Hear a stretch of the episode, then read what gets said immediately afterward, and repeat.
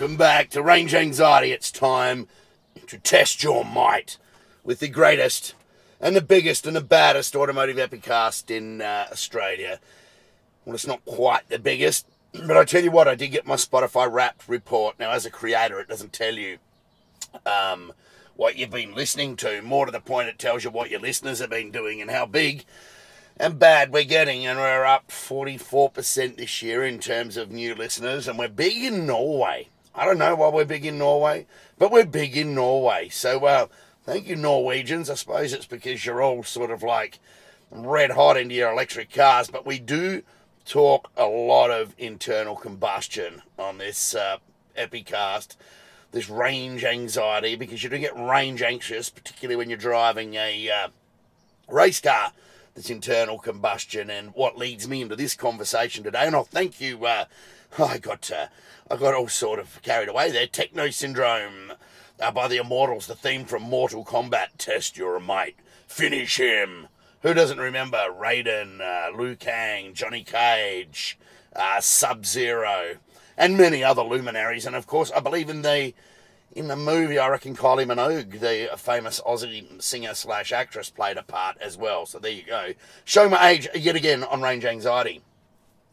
So why are we testing our might? Because this weekend is a very sad weekend for me. Um, those of you that follow me on Facebook would have seen that I spent some time talking about this being Holden's last race in the V8 Supercar Series ever. This great South Australian icon built out there at the Elizabeth plant by mates of mine and parents of my mates and whatever, over many generations, our Golden Holden is finally being put to rest, even though you haven't been able to buy one for a while. This is its last official um, outing as a brand. Uh, Holden in Australia at uh, the um, Adelaide 500 street race. Yeah, on the streets of Adelaide, back where the car was made, and it's a fitting end, and it's quite sad. Now, I'm doing this on the Sunday morning, this Epicast. There is a race to go today that's spread over two days, and uh, yesterday we had an iconic 1 2 from, um, I don't know what they're called these days, Walkinshaw, Andretti, United. Sound like a bloody soccer team, really, don't they? and and they're going to Mustang next year, so you know I don't know how happy I am with them anyway. But yeah, they were the original. I think they took over the original HRT Holden Racing team. And old Tom Walkinshaw, you know, he uh, after he sort of collapsed at Arrows F1, sort of did something with HSV and and Walkinshaw here. So yeah, it was quite an iconic one too, with you know Chaz Mostert, the Flying Kiwi, and um, Nick Percat, the BMW specialist kid from Flagstaff Hill, coming in in a formation finish. So, yeah, that was really good to see. Brought a tear to the eye, nearly. Today's a different story, and I think it's going to be a lot harder for them. Because street circuits, as a rule, are shitful things to be on. That's right, you heard it here first. They are crapful things. No driver really likes them. Drivers make out they do, and you'll hear drivers say, oh, this is a great circuit, and we did this, and, and that's wild secretly deep down they hate them, And there's a good few reasons why. Walking around in there on Friday as a guest of Austereo and uh, Beasley Pool Heating of all of all places, um, it reminds you that when you're in a build-up structure like that, where there's big pit buildings and, and more to the point, cement walls all the way around the track, and we'll talk more about that in a minute, it gets very still. And when it gets very still, it gets very hot. And when it gets very hot, both cars and drivers suffer. Now, the fact that we're holding this in the in, in our summer season uh, doesn't help. I mean, the race has always been held, whether it was in March, the Adelaide 500 in Mad March, or now in its new home of December as the final round of the year.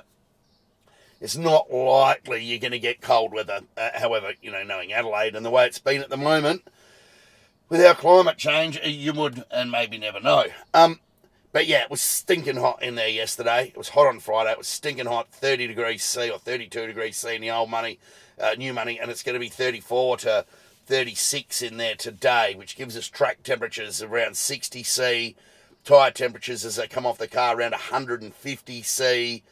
And yeah, in there, in the car, you'll be in the 60s to 70s, I would have thought, or high 50s. And yeah, that that's bloody hot. Lucky these um, Nancy's that drive them these days have cool suits and don't have to be like real men and drive around in a t-shirt with a fag hanging out their mouth. Now it's it's hot, nasty work, and you see towards the end of the day at these street circuits, particularly Adelaide 500, uh, they you know a few driving errors caused by fatigue, even though these guys are super fit and you know super trained and have special diets and physios and everything else. Um, you know the heat does get to them after a while. Now, another bad thing about street circuits is, and particularly Adelaide, with its section of curves out or, or, turns out the back there known as the staircase, is that all of the corners, or a lot of the corners where you're at high commitment, are blind. You're turning in blind, so you've actually got to have a physical sighter, a physical marker on the way into the corner to, to position a car. So, you know, clip this point of the curb here to know that when you can see the exit, you're going to be lined up at the right point. So it makes it, you know, you'll see a lot of people run off in Adelaide at turn 11. You think, don't they know what they're doing? Don't they know how to drive? It's because they're positioning the car to get that exit right and a few millimetres either way, particularly in the heat of the day when you're tired, and boom, you're a fence ornament, as we saw yesterday. So, yeah, expect some tough racing. Another thing that happens there is uh, engine temperatures and oil temperatures. Coolant and oil go through the roof because there's no natural convection because of the walls. The walls trap the heat in. And because of that, not only do the tyres overheat, but the brakes overheat, which is, um, and it was a South Australian team, Team Dynamic, that used a water injection system on the brakes into the into the centre of the disc, which I used many years later on um, uh, Nissan GTRs because they had you know, fairly weak brakes when used at the track, the 35s. And with this water injection system, I was able to uh, extend their life and performance markedly, you know, without any real downsides. Well, maybe the discs did crack a little bit faster, but not much. And this Nissan GTR disc cracked as soon as you looked at the bloody things anyway. So, yeah, that wasn't too bad. So, yep, expecting a hot, tough race today. I really want to see another Holden 1 2, or at least a Holden in first position, you know, up there on the podium because it's it's just right, you know, and it's the end of an era, and it's it's it's a very actually a very very sad time. Someone like me, I've owned people think, oh, you're into electric cars, you're a wanker, Don, and I've owned uh, 15, 12 to 15 Holdens, supercharged, twin turbocharged, tonners, sedans. Never had a coupe, I don't think. But yeah, I've got a long history with Holden, and you know, I not only made a lot of money out of them over the years tuning them and, and you know, allowed me to have a great lifestyle today. Thank you, Holden. Um, but it also, um, I also enjoyed it. You know, they were a blokey kind of a car, you know, and that's not saying it in a sexist way, but, you know, there were much better cars around when I was buying VXs and VYs and stuff like that. And I could have afforded much better cars than VXs and VY Commodores new off the floor, but there was just that camaraderie and that sort of bullshit factor, and, and they were pretty cool and pretty good value for the money. The Holdens, you know, they weren't, you, you kind of knew what you were getting you know, a couple of good mates that had had a few bourbons were putting them together out there on the production line, you know, adjusting the paddles with rubber mallets and their knees and, and you know, filling them in and respraying them differently and, and touching them up. And they were just honest cars. And, you know, they were a mod platform, so you didn't get one, unfortunately. You didn't get one and say, I'm keeping this baby stock and uh, just sitting on it. I mean, plenty of people did. They were just boring farts, you know, and, and bad luck to them. But yeah, you just got them and you put an exhaust on them straight away and you tuned them. You're putting inlet on them, and then you thought, am I putting a cam in first or just supercharging or turbocharging it? Or maybe I'll put the cam in and supercharge or turbo. You know, it was just great fun and great times. And, you know, a lot of the mates that I still have today they weren't made before those times, and they haven't been made really much after those times. They're all mates from that era. Back when Holden were making cool cars, we're all having fun, we're all tuning them up, and we're all, you know, racing for sheep stations at the drag strip on the weekend. What a time to be alive that was, and it all comes to an end, in my mind anyway. The way I see things, it all comes to an end today. So, you know, flat earth, booger eater, whatever, we were all mates. And, you know, I've still got a lot of Flat Earth, Boogerito, Holden buddies. I mean, look at Book Club. Yep, they haven't moved on to Stellantis yet. But, you know, they will pretty soon. So thank you, sayonara. Goodbye, Holden. I will miss you. And don't worry, one day I'm going to find an immaculate example of the one I want, and I'm going to sit on it for some time. Well, not actually on it, but, you know, sit it in the collection, I suppose you could say. Right, on to other things. Now, where was I? Um, yes, speaking of uh, Stellantis, we've had some progress in the Donnan household. And uh, remember, we went from a Bentley um, to a Fiat 500 Abarth. I mean, two more polar opposites you couldn't find. I think maybe it might be a Bentley and a Fiat Abarth. I don't think either of those are happening. Well, not the 1.4, you know, turbo uh, petrol one or the W W12 or V8 in the Bentley? I don't think so. Sorry, no.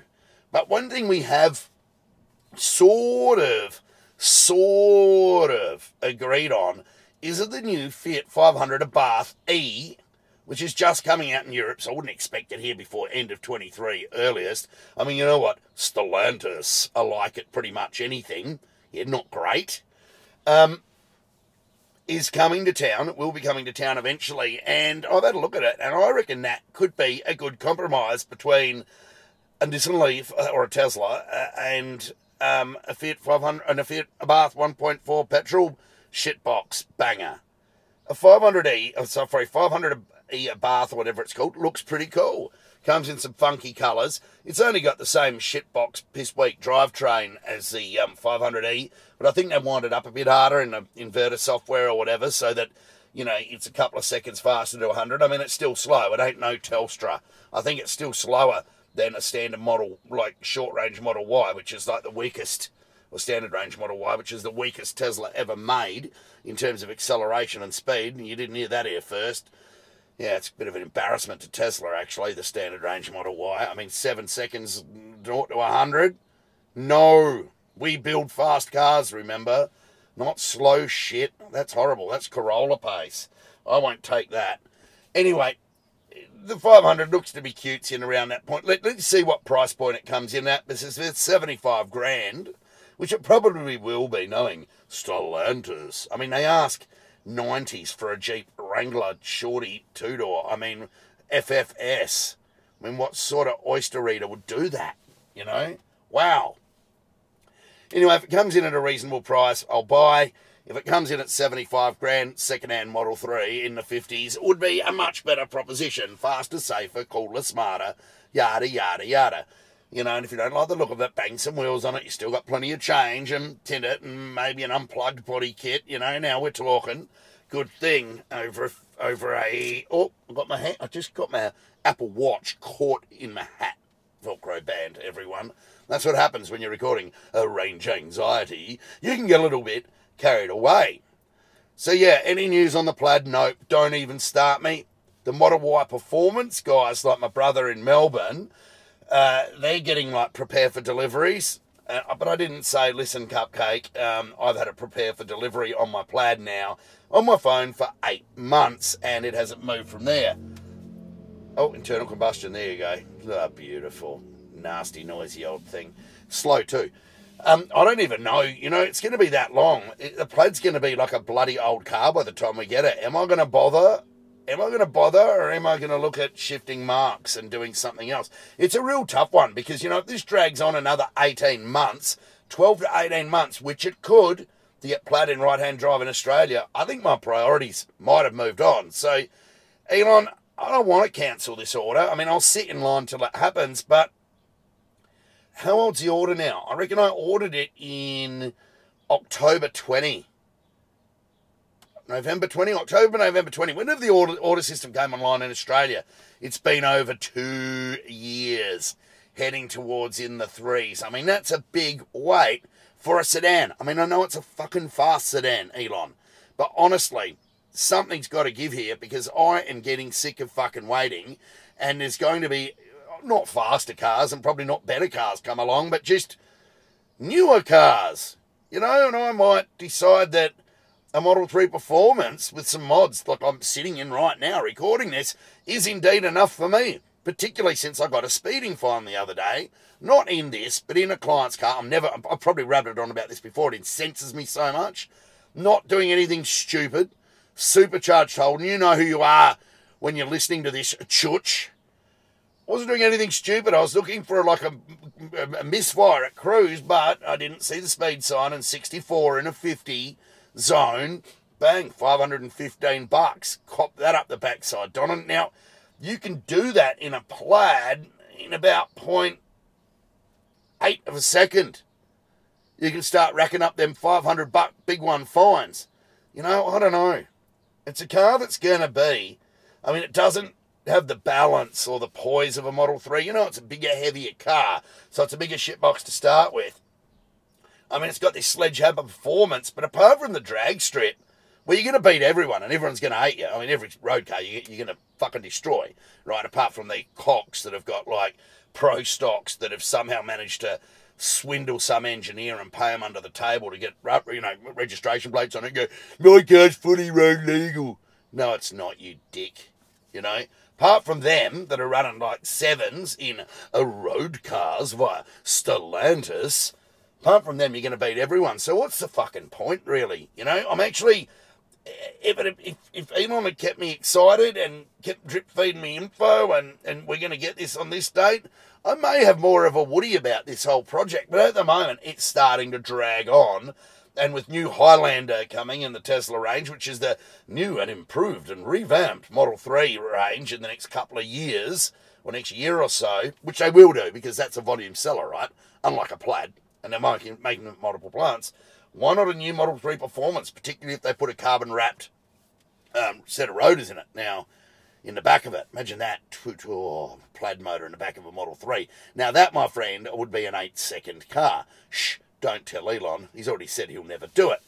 Speaking of plaid motors, though, the Semi did get released, as I was talking um, to Paul about. Some of my predictions were wrong. Not as wrong as some other idiots, which I'll talk about in a minute. But yeah, it doesn't have four Model 3 motors in it. No, no, no, no, no. It's got a plaid system in the back of it. So carbon, you know, wrapped rotors for a thousand horsepower of, of grunt coming out the back of it. But the way it works is quite cool like it only engages that plaid motor during acceleration or high torque demand. The rest of the time it runs on like an, an induction style front power unit out of a Model 3 just to cruise it. So it's got a cruise motor and a seamlessly software controlled grunt motors, which mean even though they didn't release the times, I kind of looked at it, unloaded, this semi should run quarter mile times similar to a VFSS standard Commodore. Fucking amazing. And yeah, that, I mean, typical Tesla, we don't build slow cars. They, half of their semi release wasn't about the 500 mile range and about how quickly you can charge it and all of that cool shit. It was about look how we can blow off any other diesel truck on the road. Look at what slow polluting junk they are.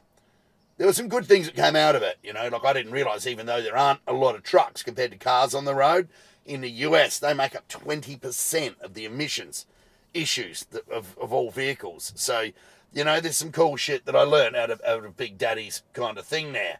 Will we ever see semi here? Absolutely not. It's class 8 and apparently it doesn't meet our ADRs. It's too wide and, you know, it can't hold 60 billion tonnes of fresh pulsating boogers between snot eaters, you know, addresses and all of this kind of kind of crap. You know, Aussies get very defensive. It's due to a lot of inbreeding over the years, but Aussies get very, very defensive about anyone having a better idea or understanding this big, wide, brown country better than any of us, you bastards. You wouldn't have a fucking clue, you septic tank yank. Get back in your box, fella. You know, that fucking mentality that's defined Australians, mainly as Nimrods in the international scene for many, many years. So, yeah, we won't see it here. What I'm hoping, and again, I'm going to make an impassioned plea France, if you're listening, not France, sir, Franz von Holzhausen, if you're listening, because I know you do like your range anxiety from time to time, please give us an update on right hand drive because you know it's it's getting pretty fucking um, boring um, for us Tesla owners and enthusiasts in Australia. Now that sort of sort of does us for today on this Epicast.